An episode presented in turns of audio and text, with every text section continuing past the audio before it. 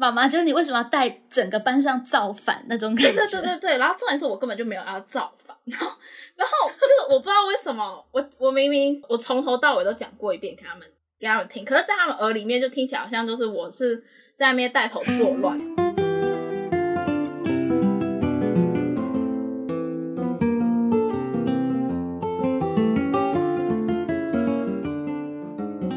我觉得那个时候就是真的有体会到，就是学习真的是要不用逼的，对，可是那种逼的方式真的不是我喜欢的，但是还是有用，就对了。对，就还是有用。其实繁星的这一条升学的道路，其实是在国三的时候就给自己许诺的。嗯，这个就真的还蛮特别，等于是你高中要成为一个认真读书的孩子，这件事情是你自己给自己一个还蛮浪漫的约定。如果没有先尝试，然后或者是先失败过的话，其实以后就真的很难拿借口再去犯错了，因为以后就没有学生的这个理由可以说哦，这个借口。对啊，我可以犯错，因为以后社会很恐怖哎。你很聪明哎，那你为什么觉得景美是你的 style 呢？如果以环境上来讲，我觉得它它够大，然后位置够偏僻。你的选择都蛮特别的。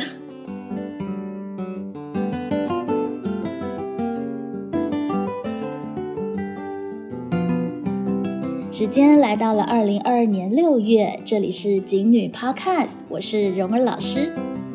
关于高中岁月的青春形式，你敢与众不同吗？当周遭的同学都在玩社团或者是玩耍的时候，你有足够的定力静下心来好好读书吗？说实在的，在现在这个时代，如果想要把读书作为高中三年的第一要务，反而会需要一些敢于和别人不一样的我行我素的勇气呢。今天就要和大家分享这样一个敢于与众不同的故事。今天和大家分享故事的呢，是我的导师班一零八课纲应届毕业的学姐钟欣瑜。Hello，Hello，各位听众朋友，大家好，我是心瑜。OK，心宇其实在上一次做那个义珍特殊选材访谈的时候，他就在旁边旁听。对对对，我偷在旁边旁听。对，因为新宇高中的成绩非常的好哦，所以我蛮好奇，新宇是从小就是一个名列前茅的孩子吗？其实并没有哦，因为我国小的时候真的就是呃参加了我们学校的扯铃队，然后大部分的时间也都是在美术教室待过。那暑假的时候也都是去集训之类，所以基本上我都是在玩耍。对，OK，所以爸妈其实也在这个部分不会在国小的时候给你特别的要求啊，等等的。对，就是还蛮感谢我爸妈没有特别要求我国小的成绩，因为不然我现在应该没有办法这么认真的读书，因为前面都已经耗费太多精力在花在读书上。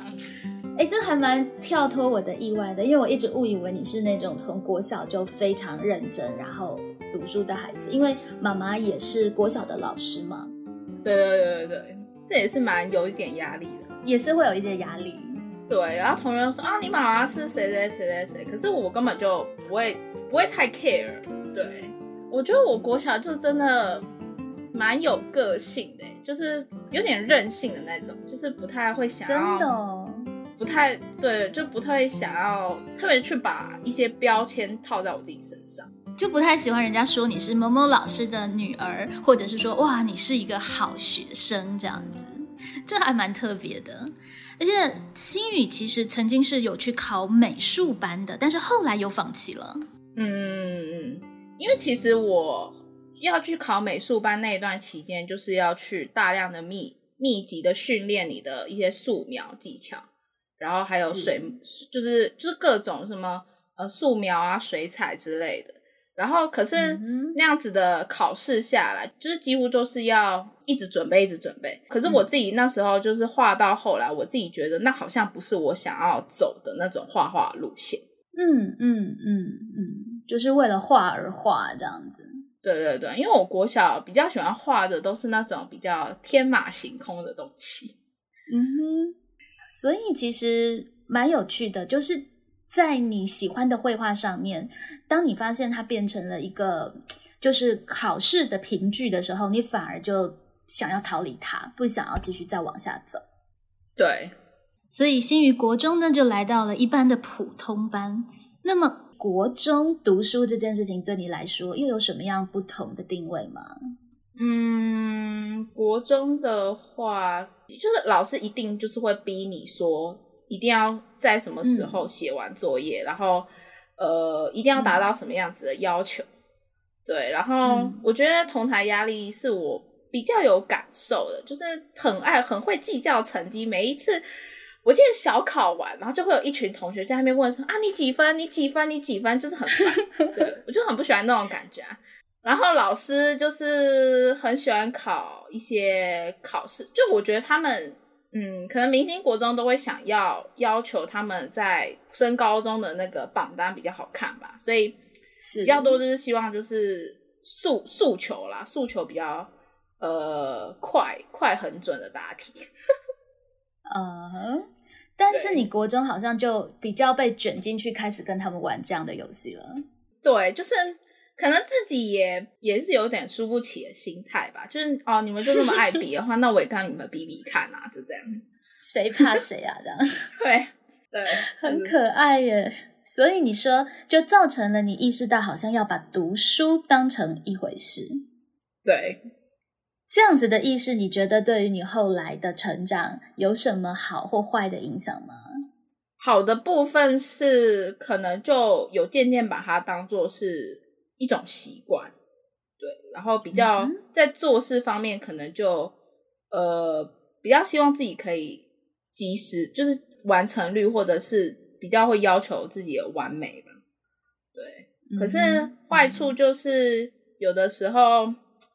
为了要达到这样子的诉求，可能不是就是做出一些可能并不是出于本心的一些。呃，方法像就是国中都会有那种有一个本子是很多填空的，就是我记得是历史吧，然后就会填一些年代啊、人物啊、朝代之类的。然后呢，可能老师一次派的作业量就会嗯就比较多一点，因为可能都只是填空。然后我可能就是为了想要赶快完成，然后可以得到比较好看的成绩，就不要迟交，然后可能就会去抄别人的。哦，所以原来你也有这样子的经验。因为反正对啊，因为反正都是死记的，那都是死记的，所以就很可以抄啊。反正我再背一背的。是，那所以那个时候读书对你来说会是一件喜欢或讨厌或是什么样感觉的事情吗？我觉得那个时候就是。真的有体会到，就是学习真的是要不用逼的，对，那种逼的方式真的不是我喜欢的，但是还是有用，就对了，对，就还是有用，可能那种用处就可能 for 短期的那种会考，嗯，那那个时候你对自己的升学的预期，以及你后来实际去考会考这一段的心路历程，国三的时候的心路历程，你现在还有哪一些印象？我那个时候可能因为班上的风气，就是很想要去，大部分人都想要去考什么前三志愿啊之类。然后教室布置的时候，就布置的像什么那种重考生那样子，什么必胜，然后一定要考什么什么北一女，直接就翻贴一堆布条。然后呢，我想说哦，然后连自己的期许都要被贴在上面，自己要考什么高中之类。然后嗯嗯，我就看大家都写说哦，我要考什么建中、北一女之类，我就想说就很有压力啊。就假如说你写一个。好，可能你自己想要去的大高中，可是不符合这个世俗的价值观的话，就很有，就很就很怎么讲，就会被同学笑啊之类的。然后我当时就没有写，怎么讲，可能就是那样子的风气吧。所以我一开始的志向就是可能想要读女校，对我那时候就是想说，哦，就是读女校，我没有要考虑男女合校这件事。然后为什么好特别哦？一般不是都会很想要有男女合校的环境氛围吗？可能是因为我就是在国中的时候有就是跟男生有一些冲突，对，然后 就觉得他们很讨厌这样子。对，就是哦，反正那时候他们那些幼稚的男生，就是让我觉得很讨厌。然后我觉得这种情况可能我不想要再让我高中再发生一次，所以我就选择去女校。嗯，对，就是让你可以远离臭男生的一个亲近的阶段，这样。对，而且我真的觉得我还蛮比较，就是怎么讲，我比较会跟女生讲话，男生我可能搭不上话。对 ，OK，所以就又变成就是北一女中山，然后景美就变成是你的排序跟选择嘛？对对对对对对对。所以其实应该说，国三你的心情蛮矛盾的，一方面又希望自己也考得好，可一方面又觉得好像也不是太喜欢这种一直很竞争的感觉。对，然后后来实际去考的话，可能一开始设定是在中山差不多。然后可是考出来就是没有到中山，所以我就就对，所以就景美我就去。对，所以你一开始来到景美的时候的心情是怎么样的？我觉得很开心啊！我觉得我跟这个学校很有缘，因为真的不知道为什么我会考后，我其实都有去两另外两所女校，就是就真的有进他们校园里面，可是感觉就不符合我的 style。嗯。那你为什么觉得景美是你的 style 呢？怎么讲？如果以环境上来讲，我觉得它它够大，对，然后嗯，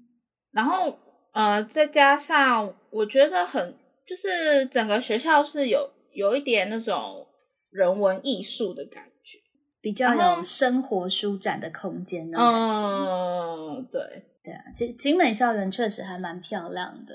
然后位置够偏僻。你的选择都蛮特别的，因为我不喜怎么讲，我觉得我可能觉得我的住家比较市中心一点吧，然后我想说，嗯，就是去一个比较远的学校读书，感觉就是可以当隐士的那种。对，反正重出江湖的时候你们就知道了。然后，反正反正我那时候就是有一点对那种很很中二的想法。很可爱耶，所以你觉得我要隐居城前三年，然后重出江湖这样子？对啊，让你们都不知道我在哪。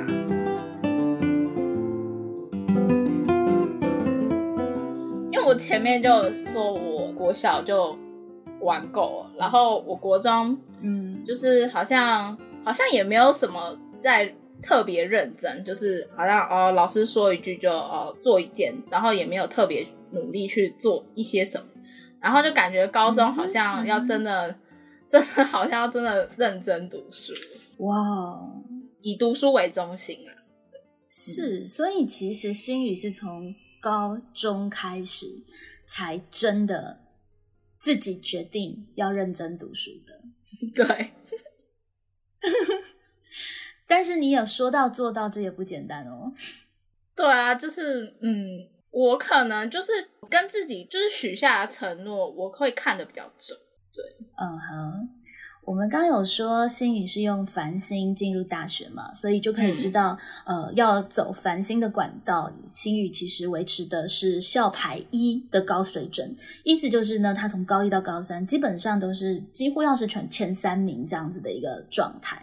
那呃，我也是听了星宇哦，对，之后会介绍星宇有 podcast，就是这个是另外一段故事，对啊，欢迎大家来听。对，星宇的 podcast 里面就有透露，他其实繁星的这一条。升学的道路其实是在国三的时候就给自己许诺的，嗯，这个就真的还蛮特别，等于是你高中要成为一个认真读书的孩子，这件事情是你自己给自己一个还蛮浪漫的约定。对，就是后来我到景美嘛，然后我下定决心要认真读书的时候，我当时就有去查了一下那种大学的一些入学管道。对，然后嗯，我就查到，哎，好像繁星好像可以试试看，就是感觉也是繁星，它也是逼我可以真正去达到我要认真读书的这个呃这个期许，嗯嗯，然后好像又可以作为升学，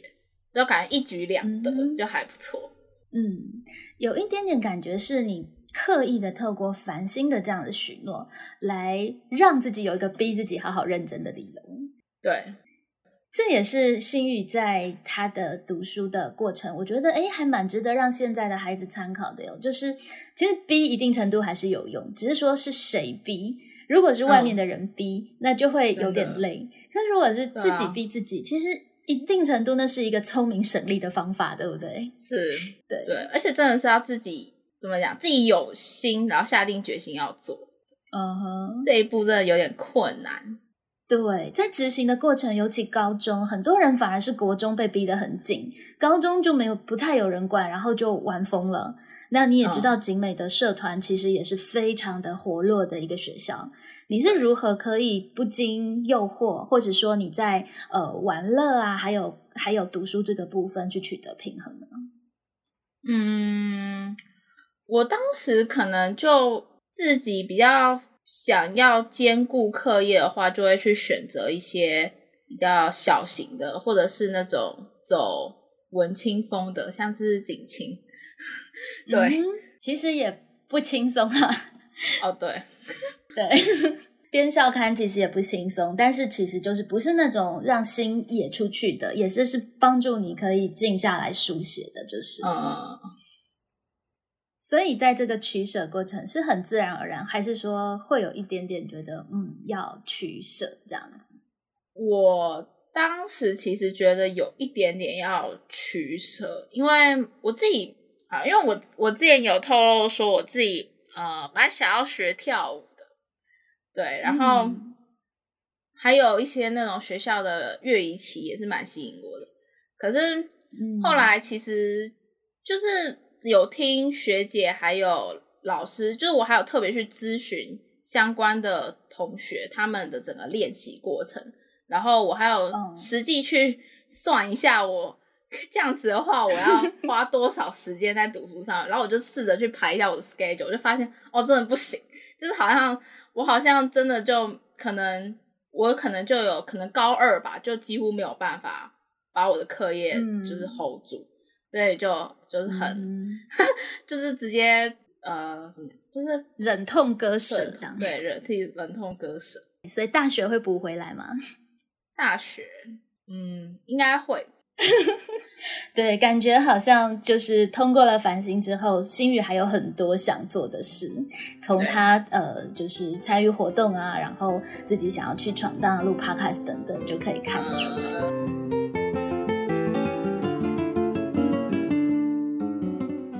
我们现在先绕回来谈一下哦。星宇除了在就是自己的学业上面很有安排，其实星宇也是在现在的高中校园里面蛮难得，呃，很敬重老师的，就是就是可以知道老师在干嘛，然后可以跟老师好好配合，可以成为老师的得力的助手，然后事情交给他，你会觉得放心。蛮越来越难得的这样子的一个孩子，就是有主动性，然后呃做事相对成熟。关于这个部分，新新宇可不可以同样谈谈？从你从国小到一路高中，有没有什么跟老师或者是说长辈在相处上的一些心路历程的转变呢？可能国小的话，因为我妈可能就是老师嘛，然后就比较比较会听话，然后呃。就我我不知道为什么我我就很喜欢帮老师做事情，就是午休的时候，就是大家都要睡觉嘛之类，然后我就很喜欢去做一堆差事，就帮老师送东西之类，就是不会好好乖乖坐在位置上睡觉。对，然后可能那时候就是就很喜欢去做一些事情，然后到处就是可以去晃啊，就晃校园啊之类，就可以找一堆借口出去。然后对国中的时候，国中的时候。会对自己还蛮喜欢的老师，就是做很做一些事情嘛，就感觉变成他的跟班啊之类的，然后有点类似小老师的事情。对，就是。但一般孩子面对这样的工作，就会觉得，哼，我才不要了。人家就会觉得我在拍老师马屁等等的。就是你当时会有这样的意识或顾虑吗？他们会觉得是说老师好像特别喜欢你。对，然后对，也也是因为这样子，我可能国中的人缘也不是很好，对，就觉得老师偏心这样子。对，然后其实我觉得我自己，我不知道为什么，我从国中开始就对孔子还蛮崇拜的感觉。哎，我国中是读什么？好像是读《论语》吧之类的，然后我就觉得哇塞，怎么孔子那么厉害，然后可以千百年下来就是都无可取代啊之类的，就是太太神了。就是你觉得其实哎，这些大人的道理，或者是呃孔孟儒家的思想，其实恰好是你自自己觉得也是真的蛮有道理，可以接受的内容。对啊，你不会觉得他们太古板，或者是要求太多之类的吗？会，可是我个人觉得，如果没有这些要求的话，其实很难去做一个社会的规范吧。然后也很难让自己可以比较把很多事情看重，就是敬重这一方面。嗯哼，你觉得其实它对于一个社会秩序的维系，其实还是有它的意义跟价值的。对，只是要就是重新诠释它。哇，真是超感人的耶！对于儒家的理解，其实还蛮精准的。有的时候，一些外在的规范，也像新宇刚刚说的，其实你透过外在的一些外力，有办法促使你自己去做到更好的自己。如果没有那些外在的呃要求跟呃期许的话，可能其实你自己就软烂在那里，其实也不见得是你最喜欢的样子。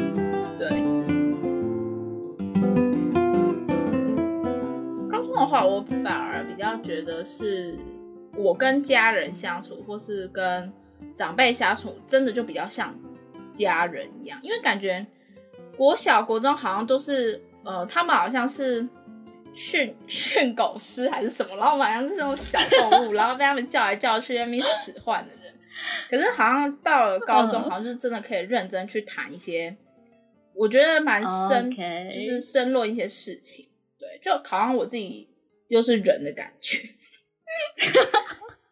意思就是说，爸爸妈妈对你在高中的时候的对待方式也有做了调整。以前是会比较比较训练，然后比较要求这样子，是吗？对对。那这个转变是你给他们讯息，还是说他们诶也觉得你大了，然后去做调整？中间有一些家庭革命啊，或是冲突吗？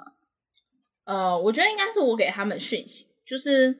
他们可能没有意识到说，哦，原来小孩子已经长大了，然后需要用另外一个方式跟他们沟通。就是我，我有时候可能还要直接讲说，哦，我已经长大了，可不可以就是用就是大人的口吻语气来说话？对，然后你就会提醒他们这样子。对对对对对。那你有没有观察爸爸妈妈接受的历程？是很错愕，还是觉得很欣慰，还是觉得可恶？这小孩子长大了，翅膀硬了，这样子。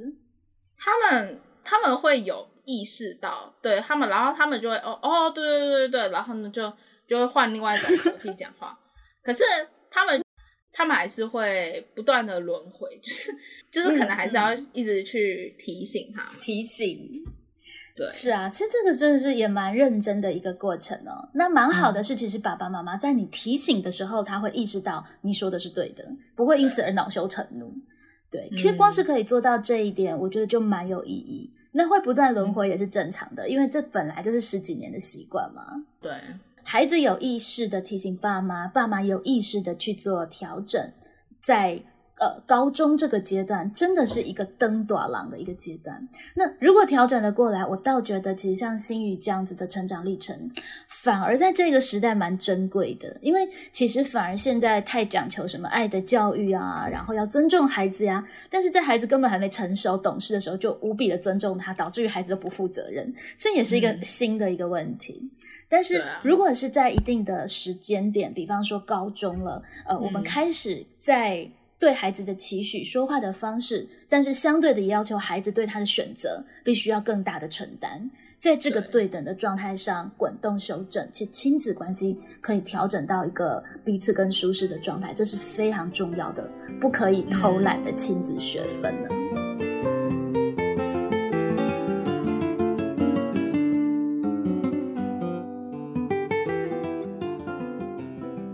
高二的这个阶段呢，对于心宇来说，遇到了一个新的大冒险，就是遇到了佩蓉老师。大冒险。对我从那个心宇写给我的毕业信，我才知道心宇还真的在正式上课前还有认真研究过我呢。我当时就是因为我不知道为什么，真的有一种很怪的毛病，就是很喜欢把大家的名字都 key 到 Google 上去，全部搜寻一遍。然后当时就呃，对，就这样子搜寻到老师哦，就是说，哎，佩蓉老师是我的导师，然后你就把这名字 key 进去试试看，这样子。对对对对，然后我想说，哇塞，哇，这个老师也真的是他的历程也是太丰富了吧，就是感觉很斜杠的那种，就是。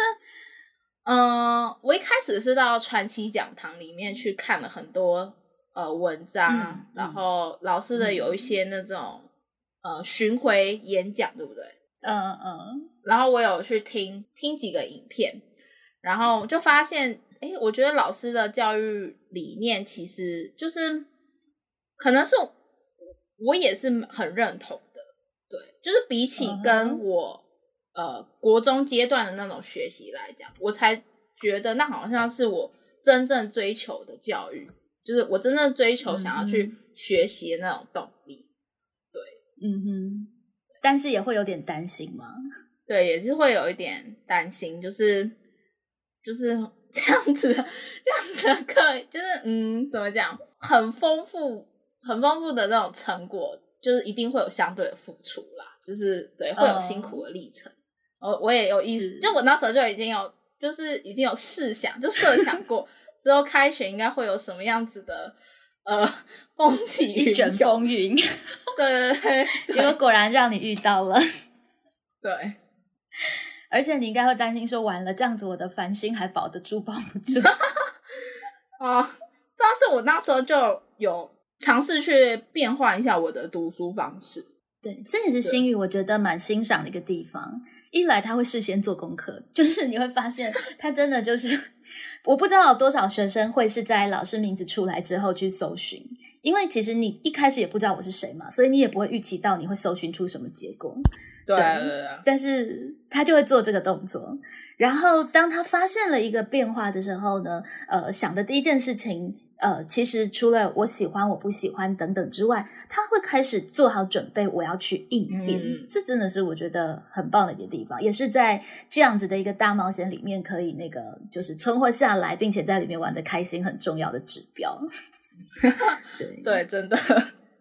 对，所以你就这样子来到了高二，然后第一个学期其实体会比较多的应该是在课程上的不同。那你在学习上有做了什么样的搭配式的调整呢？哦，我刚刚有讲到，就是说我有事先做好功课嘛，所以老师之前就有提出那种什么预要先预习啊之类的那种要求之类，我个人就没有没有太多的意见，我觉得我也是蛮认同的，对，然后我就是去执行，然后。执行下来，其实好像也没有遇到太多的困难，可可能自己就有意识到要这么做吧，然后也有也有把我的那个行动有都想清楚。我觉得学习上面比较大的就是比较多的报告内容，就是比较多需要跟小组讨论的部分，然后可能在组员当中有一些同学可能就。不太会有太多的想法或者什么，我觉得要去刺激他们这一部分，我真的觉得我也是学习到很多，就是要引诱他们去讲一些东西，什么你可能就是要去，呃，想一些例子，然后给他们做一些举例，对，然后让他们可以讲说，哦，原来是这样子，然后他们就是会比较知道说现在在干嘛，就是你其实就不自觉的担任起小老师的工作，在小组里面。设法启动其他的组员，这样子，对，或者是跟他们讲说这资料在哪里找啊？对，说实在，在这样子的一个呃非常强调自主，然后没有小考。还有一大堆的可能跟段考没有直接关系的专题的报告啊等等的练习之下，还有办法维持在校排一，真的是非常的不简单。是校排哦，不是不是班上第一名，是全校的排名在百分之一，真的是也要非常高度的学习的专业才有办法做到。那真的在这样的过程里面，应该也练到了蛮多的。对。那我们班还有另外一个特色的课程呢，是对于口语表达的训练。在这个部分，新宇自己的参与跟练习状况又是如何呢？我自己一开始的时候，可能就是会打逐字稿，然后，然后我之前就是会常常抄袭，对，然后 就是我我后来想要调整这样子的习惯，然后就是会多练习。后来就比较没有再打逐字稿，因为我发现逐字稿真的会真的会影响我整个想要讲的一些内容。是的？你会变呆，对不对？对，我会变呆，然后可能 我可能就是为了想要把呃逐字稿内容讲好，然后就是忘记比较多自然的表现。没错，口语表达哦，在认真的孩子就会出现像是信宇这样子的历程。而且我记得有一次我非常的狠心，对不对？就是超时就是完全不计分，就零分。哦，对。那时候你有觉得很 shock 吗？有哎，可是我后来我也忘记我是怎样，我好像拿零，我拿零分吗？我已经忘了。对，好像是因为你超时，因为那一次要练的是时间嘛，所以就是超时我就算零分。因为我可能也比较不会把那种分数太太斤斤计较，我一定要拿到多少多少，所以我就蛮自然的，就是哦，我知道我今天出错，然后我我在想的是我之后要怎么去改进。哎，真是一个好孩子，真的是一个非常学习态度自然正确的孩子。这一集一定要放给学妹听哦。对啊，就是嗯，总是这个练习心语也是一个重要的元素，因为在口语表达的部分，我会要求大家是要主动上台，然后就会有一阵的尴尬，就是没有人要理我，然后没有人要上台。对。常常打破僵局的呢，一开始都是新宇，那后来我们当然很开心，像是彩宇啊等等，就是有其他很安静的同学，就是一次又一次练习之后，可以变成对第一次上台的人。但是新宇大概是在一开始的时候，会是去主动协助老师打破僵局的人。对，这这个真的是我觉得很让老师觉得很暖心的地方。那对，也可以看到新宇在里面就是很认真的练习。那从一开始其实真的是认真到打逐字稿，可是我真的很不建议同学打逐字稿，因为其实你把你所有的东西都想死了以后，你没有办法自在的表达。对。然后新宇也做各种练习，然后可能有的时候会被说太浮夸。啊，对啊。对，嗯，我也觉得还好啦，反正。反正可能都是我朋友讲的，所以所以我就选择说，哦，他们就是这样子啊，就是呃，就好玩啦。我觉得大家开心就好。对，就就是还好，我都会有点担心说，哎，孩子会不会这样受伤啊，或者是干嘛？但是你就可以对，就是觉得嗯还好，就心心里还不太玻璃这样子。嗯，就就是我其实尤其会担心那种很认真准备的孩子，如果不认真，然后被说，哎呀，这准备的很差，我觉得那就。他分所应当，可是我知道心玉一直是很认真准备，所以其实确实有的过程我会蛮怕你受伤的。哦，嗯，觉得我的心理素质就是从小就被练到大，所以应该现在已经蛮强壮了，应该。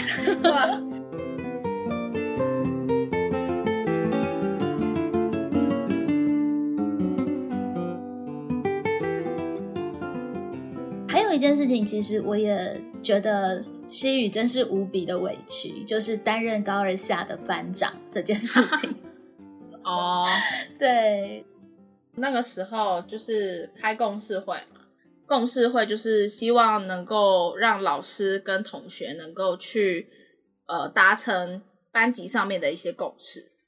应该是说每个每个我带的班级，大概到了高二下的时候，都会出现一次。呃，应该算是一个深度沟通的一个契机，因为可能同学就会累积很多，为什么老师要这样？为什么要叫我们报告？为什么那么多作业？为什么要我们预习？为什么没有小考？等等，就是会有非常非常多的，甚至为什么老师要叫我们听 podcast 之类的？对，为什么？对对，就是这些。为什么实习老师上课的时候要要聊他的那个日本旅游，不是讲课？对，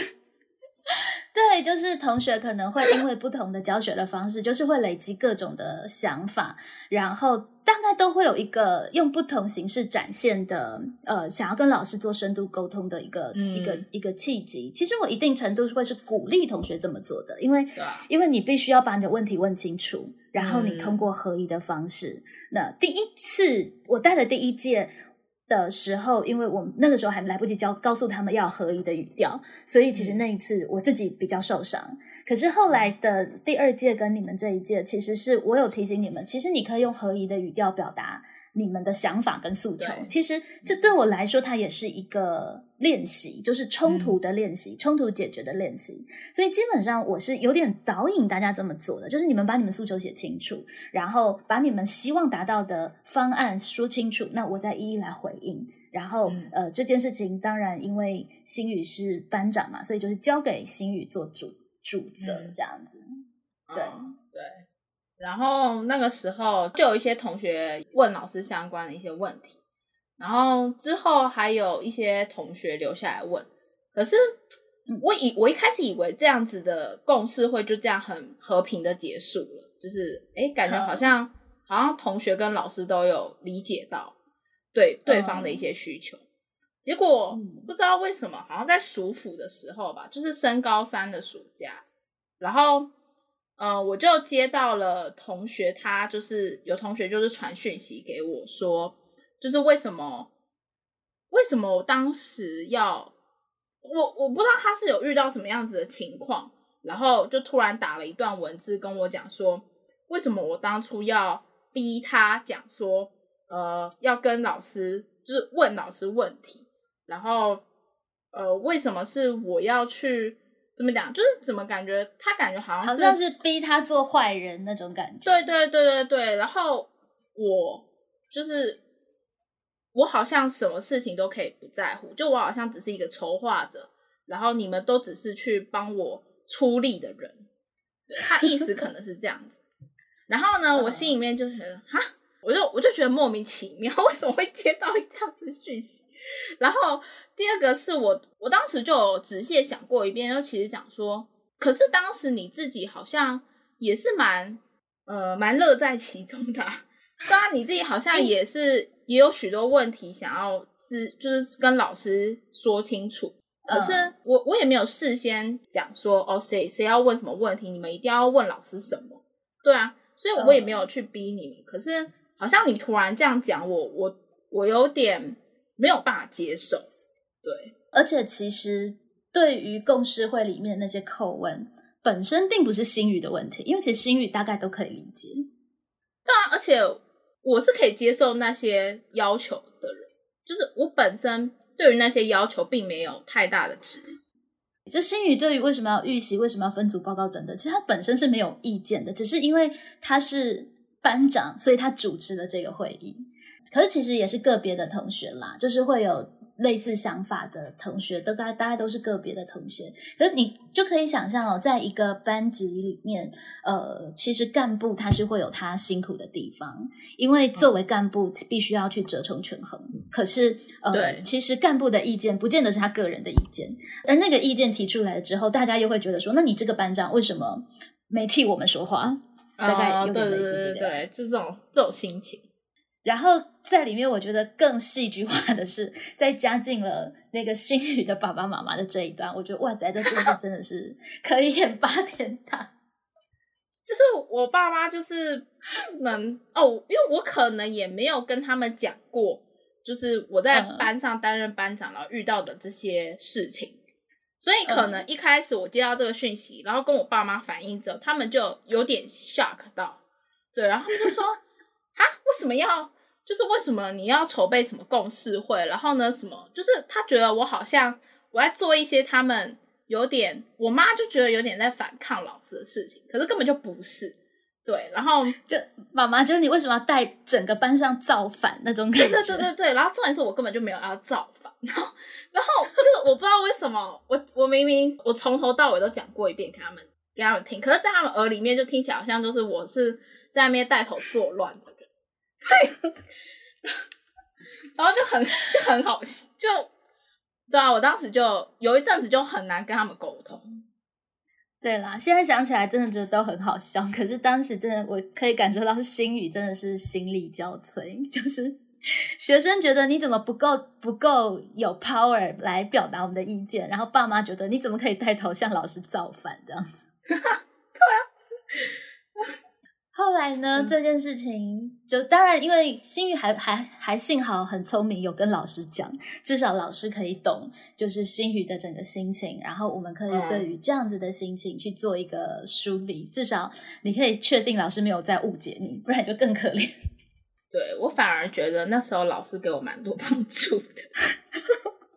就我们相濡以沫这样子，就是。对，这个其实是也是因为心宇跟我分享，我才可以知道，在类似像这样子呃。班级群体更是沟通之下，其实，在干部这个这个端点，可能可会承受的一些压力，以及可能要去做的一些关怀跟辅导，以及班上同学原来会是这样子认为，然后爸妈原来会是这样子认为，每一次的对每一次的重度解决，其实都可以让我们更呃深度的去细究纹理。但其实你都可以理解，这整件事情思考起来，它其实就是一个很美的状态，就是。老师给出了沟通的机会，同学在练习沟通。爸妈其实一时担心，因为爸妈其实也支持老师，所以爸妈会觉得应该要应该要支持老师。那孩子呢？其实你可以知道啊，就是孩子要做这样子的一个表述，其实心里是会有压力的。他们也很害怕会被贴标签啊，或者老师就觉得我是坏学生啊。其实一方面想要提出呃。自己的诉求，哪怕是不见得成熟的诉求，但是至少我觉得我可以肯认，大家会想要练习提出诉求的这个勇气，也可以接受。其实同学在过程当中会有点怕怕的，所以会觉得说，哦，我们说好的，那为什么最后都只剩我说，然后就变成我好像是那个唯一出头的人？那你是班长，你怎么没有停我那样子的一个心情？对啊。那这样子的历程其实也还蛮蛮不错，就是虽然过程很辛苦，可是你好像就会更了解你身边的每一个人，他们真正想要的是什么。对，是。然后经过这个练习，这个心语就又更加百毒不侵，就更加更上层。百毒不侵啊！对于情绪的，就是各各种情绪的波澜以及外在的评价，应该其实又有一些新的看见。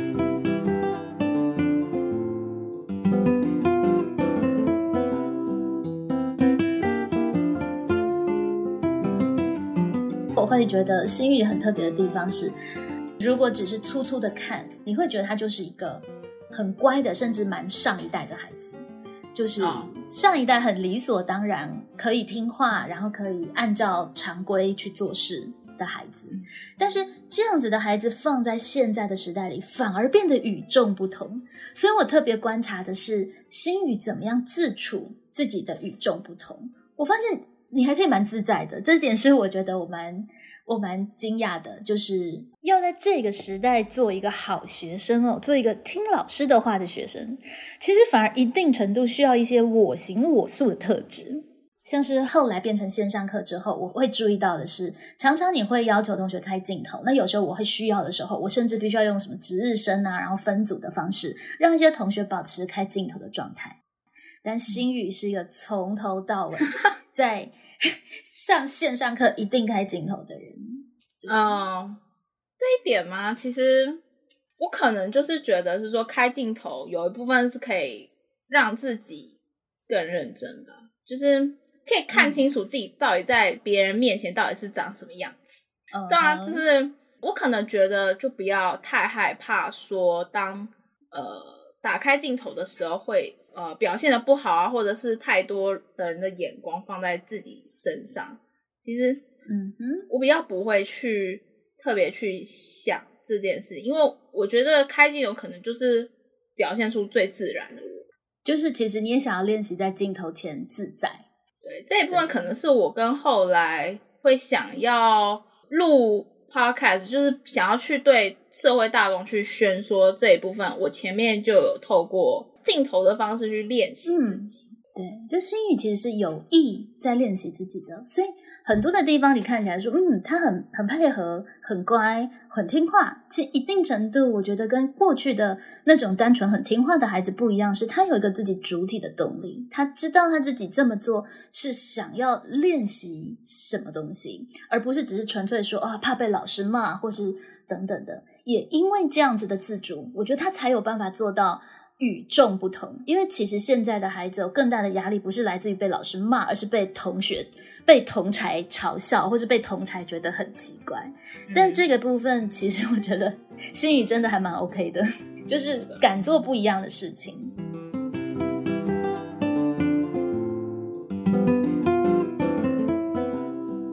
还有一件事情，我觉得也是让我印象蛮深刻的是。新宇 在毕业旅行的时候，那个。跳舞。哦，毕业舞会，我其实真的有意识要扭转我自己的形象，因为我一直觉得我的形象在大家面前就真的就是太乖乖牌了，然后 班上可能跟我不熟的人，可能都觉得我是那种乖学生，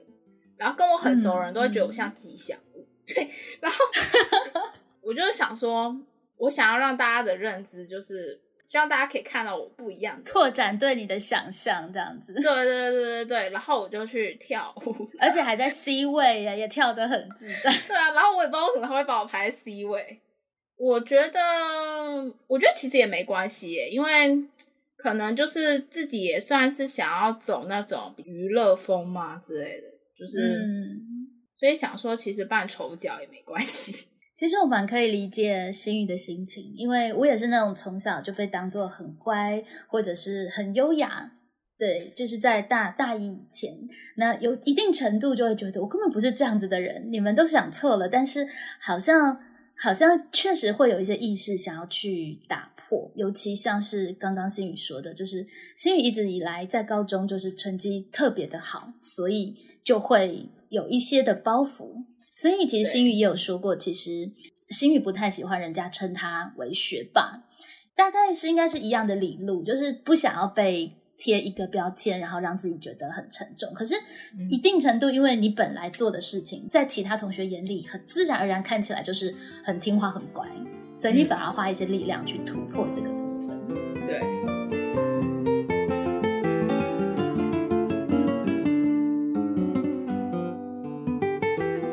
其实高三的我们的导师班哦，其实你们已经有好多的时间都是在我的手上，就是从弹性学习、在班会啊等等的。心宇为什么还想要在高三的多元选修继续选择 我的才女夜未眠，而且听起来就是一个会很累的课呢？因为之前有看到学姐他们去筹办那个专题呀，就是那个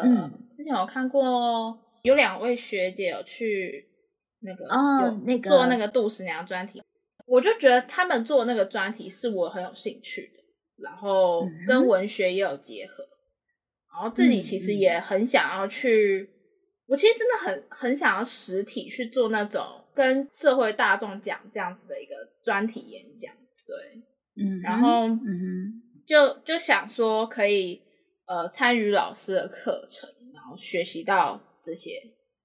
知识，而且我觉得那些经典的文本真的是。蛮耐读的，就是你你每次去读，都会发现新的不一样的观点，真的是超有趣的。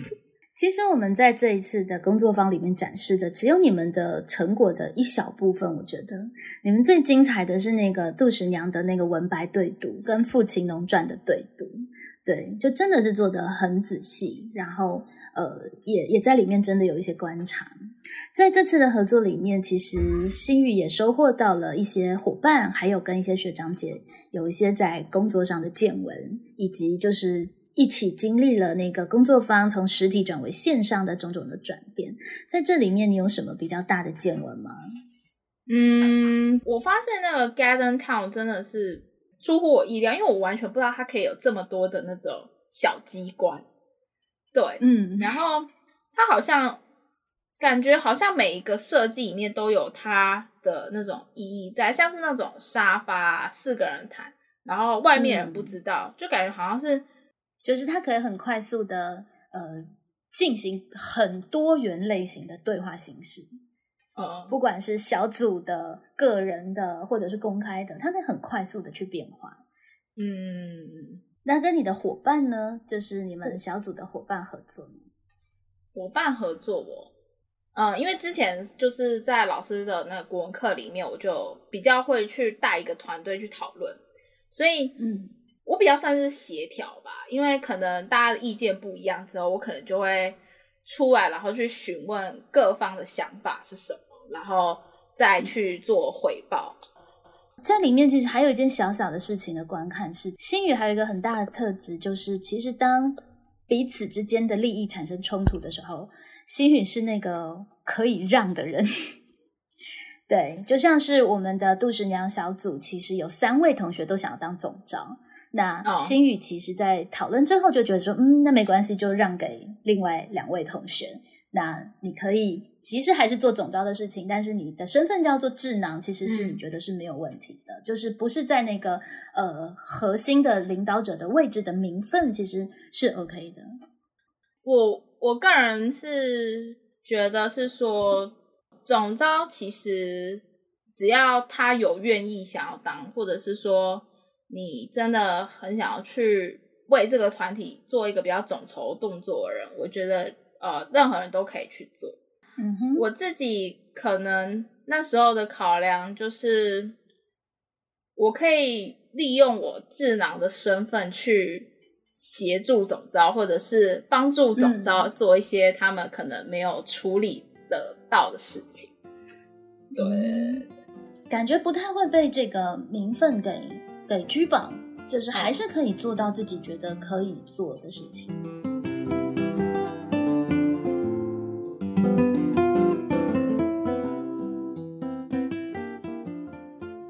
实新宇也在最后这段时间，就是从从企划筹备，然后上 logo 到正式开张，成立了。他的胡思的 podcast 单元啊，对，这这也是我觉得诶还蛮欣慰的，就真的有孩子就是自己创造了自己的 podcast，而且不只是预告片哦，现在第一集都上去了，对不对？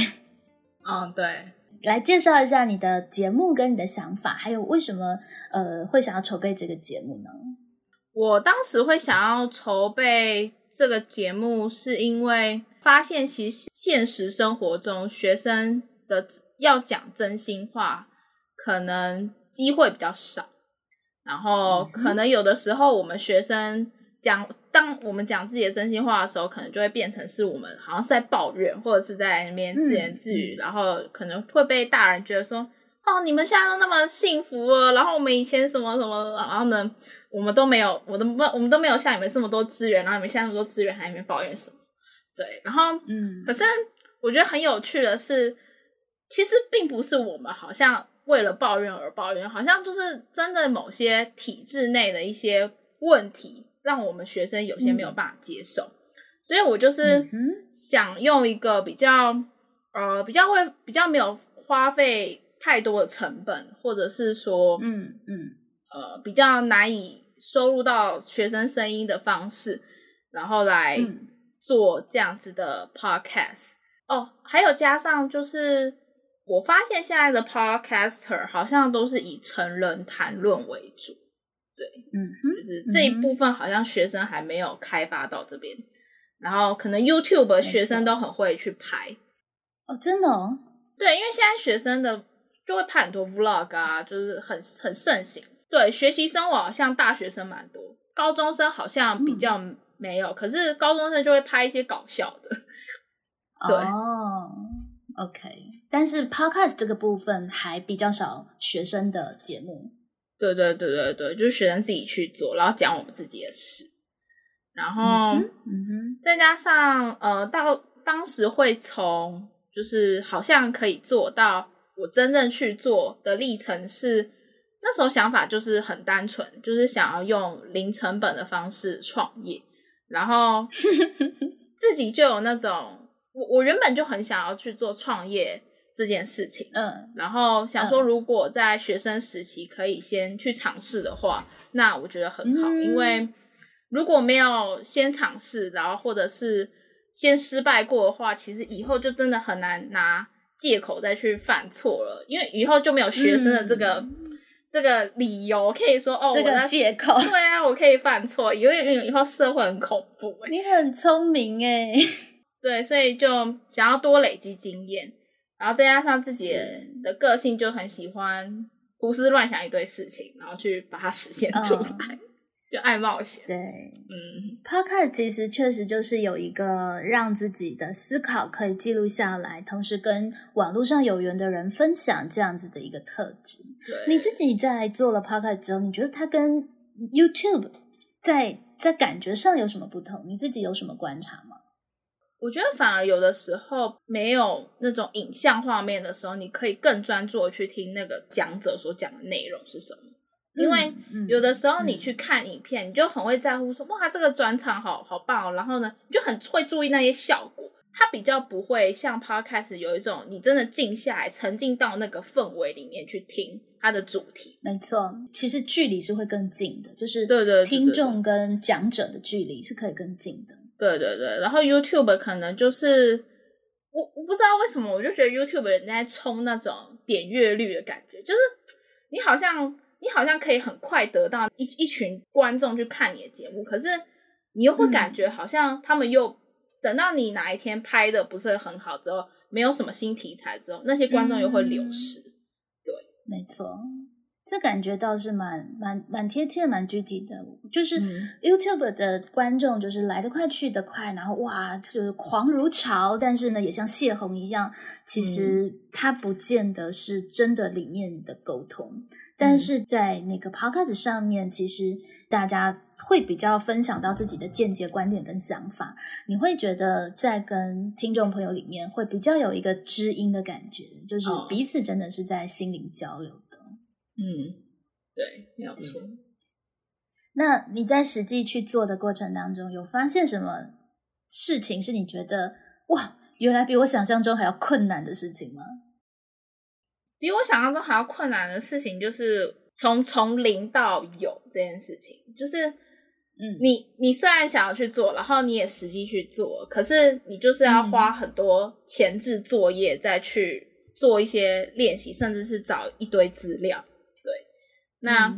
你还要去，你还要去接受，就是呃不同人给你的意见。其实你要把一个 podcast 开张，你有很多细节吗？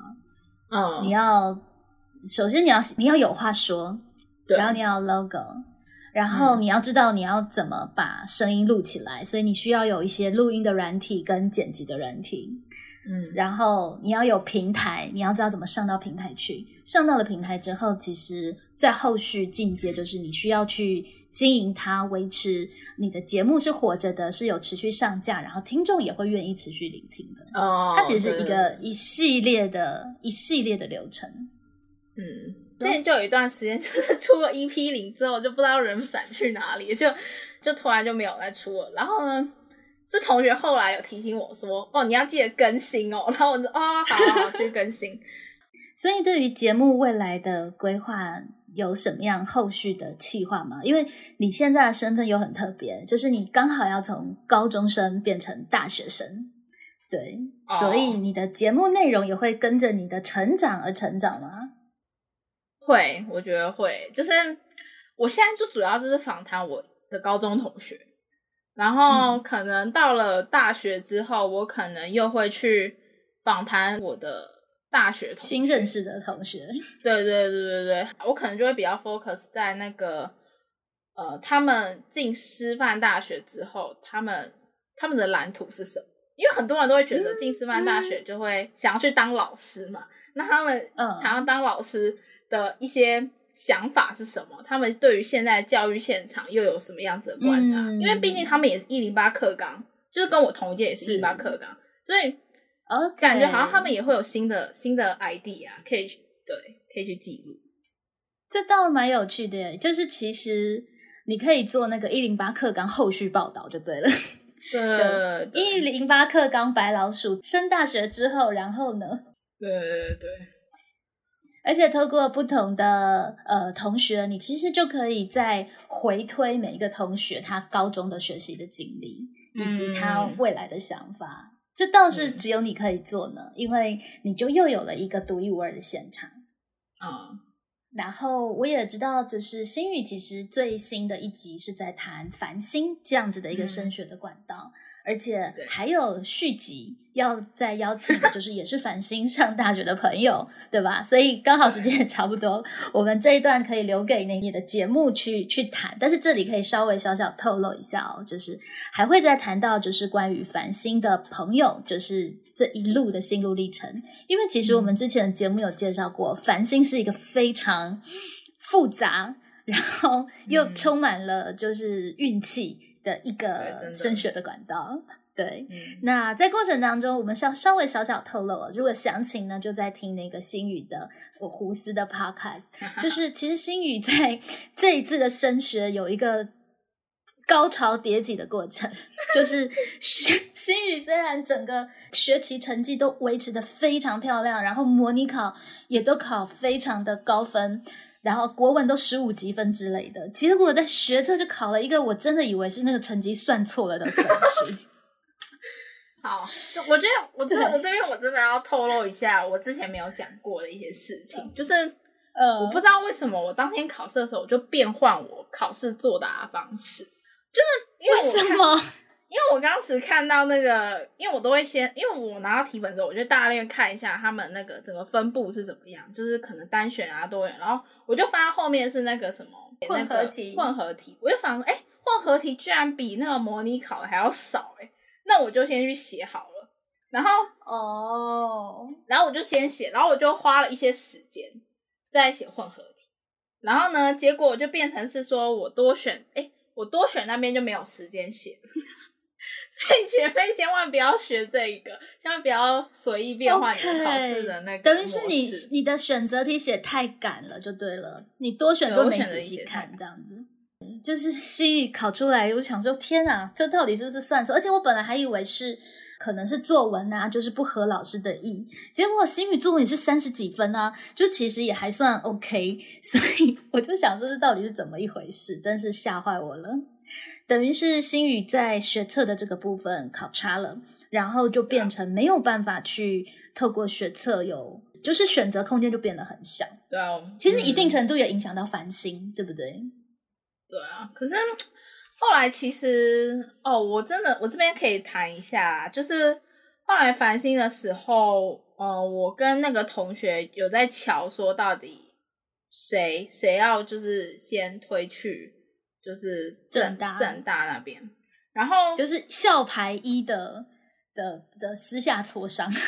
对，然后因为每一个这里我解释一下，因为每一个校牌的同学，呃，因为。新宇的校牌比那个同学好，对不对？你的那个牌，我们都一样，我们都一样，我们校牌都，你们都是校牌一，对。但是填不同的志愿，因为它会参照不同的，比方说在校成绩或者学测成绩，哦，所以呢，变成是这两位伯仲之间的同学，到底谁会优先被推派去申请正大？他是很浮动的，就看他们怎么填。对，嗯，对。然后，对我那时候会。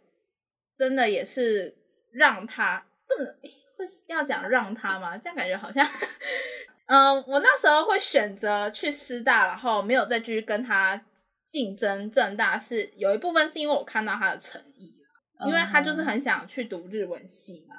然后对，但是如果新宇填了正大的科系。其实他可能就没有机会去推日文系，但是因为新宇的学测没有考得非常非常好，所以到底新宇去推正大的科系会不会上，也确实有一点点危险困难。对，大概是这个样子。对，嗯，所以那个时候就第一个我看到他的诚意，第二个其实我有一部分是觉得那。他自己也是很努力的人，我个人觉得，如果他最后没有得到他应该有的成果的话，我我自己会替他蛮伤心的。对，就是心宇是一个有大爱的人。那不过，其实对啦，就是在这里的抉择真的是考量非常非常的多。这里也其实让各位听众朋友们知道，其实大家在外面看就只是数字，就只是排行，可是其实每一个环节其实。当他回对到真实的个体跟人的时候，那个那个纠结之复杂，对，嗯，那后来其实新宇填到的师大的这个科系，其实一定程度也还算是自己有兴趣的科系，对，新宇其实在资源上也蛮有趣的，从本来想读法律，对，哦，后来有了一些变转。你现在在这个即将要上大学的时候，各位跟大家聊聊你自己的呃志愿的思考，以及对于自己未来的想法。我之前想要读法律的原因，其实就真的很简单，就是看到看到那种嗯，是，我觉得很很多大部分都是被社会价值主导了，所以看到那种比较光鲜亮丽的一面。可是，嗯哼，后来真的有去做一些职业访谈，或者是去查更多的资料之后，好像发现法律可能就是要走一个比较，又会牵涉到前面就是比较呃制式化的一个路线。对，然后嗯我自己可能又不知不觉的又会进进去之后，然后哪一天我想要出来去做其他事情的时候，我就很容易又被一群可能要考国考的同学，然后又拉着说：“哦，那那那你为什么要去做呢？”就又又感觉我好像又变得特别奇怪然后我又我我又被他们拉去考国考，可是感觉好像嗯我又不是想要走那一方面的，所以我就对于法律系就开始有一点点动摇。然后后来，其实我自己在高三的时候有看过一本书，叫做《不会切蛋糕的犯罪少年》，里面其实嗯有谈到比较多是跟不良少年有关。可是有时候去看他们的有些家庭背景之后，发现或者是去认知到他们的一些问题的时候，反而好像不是法律最后的结果可以去解决他们最根本的问题。有他们最根本的问题，嗯好像是教育可以去做的。对是就不管是体制内教育还是体制外的教育可以去做的。然后我又是对这一部分有兴趣，所以就后来就转往比较走教育方面。是，所以后来新宇的志愿就会是在教育啊、社会啊，或者是像是呃民族等等这个嗯比较跟人有关的科系。那嗯后来呢，到了师大选择的这个人类发展与家庭关系学系。新宇嗯觉得自己想要在这个戏里面学到什么，以及未来做些什么呢？嗯，我想要在里面学到的，可能想要去解开之前跟我家人就是有一些相处上面的问题，或者是说我想要去帮助，就是可能是学生或是家长他们在呃冲突，就是理解上面的一些问题。嗯哼。对对对嗯对，所以其实你你现在确实也会是想要往不管是体制内、体制外的教育去走，尤其是着重在呃可能家庭关系、亲子关系这个部分的一个哦专业的研究，这样子。嗯所以也算是真的是到了一个自己真的想去的科系嗯，跟、呃可以走的方向了。对，不然我真的是觉得有点天地不公这样子。对，那时候我真的就对心语就是讨论，你学测是什么？国文十一，对不对？就是你的、啊你的那个积分，对，就是每一次模拟考都十四十五的，然后然后学测考出来考十一，真是一种崩溃这样子。你那时候心情有很难过吗？哎、因为其实我不知道为什么我真的可以，哎，该怎么讲？那时候其实我写完之后，我就想说啊，我完蛋了啊，应该要准备去重考了吧？然后，哦然后我那时候就想说，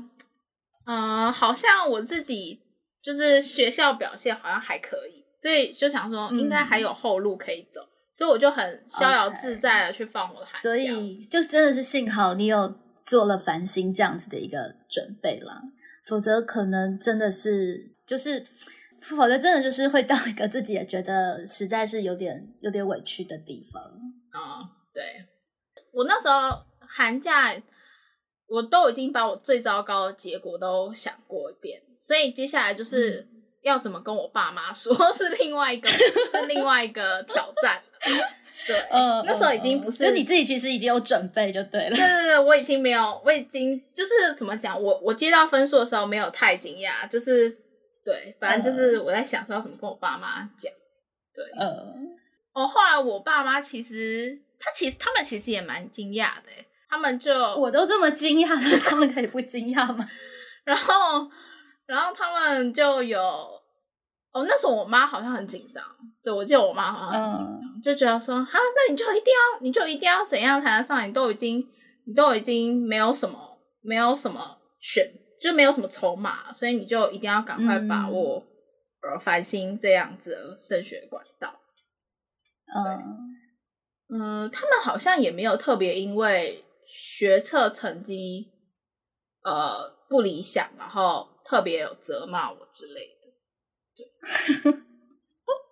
对，大家只是觉得是你。你今天这样讲，我比较可以理解到底是怎么一回事。不过，就是人生的一个小阶段嘛，因为真的是一个。呃，我觉得其实一个真的会做事、真的成熟懂事的孩子，不管放到哪里，其实都会有他自己的一片天。现在其实真的各个大学哦，不缺什么学习资源，这只是缺一个有没有认真想学的孩子。其实我觉得，其实现在各个学校的资源，其实相对来说其实都很 OK。不只是学校的资源，包含你在社会上面，你看你现在随便要成立一个 Podcast，还可以零成本就成立，对不对？对啊，完全是你想做的事情，只要你有心，是有很多发展空间的。嗯，所以对啊，关于这个呃心语啊，就是从学测到繁星这这一段高潮迭起哦，大家如果真的很好奇的话呢，就可以锁定心语的节目《胡思》，然后再聆听他接下来的节目。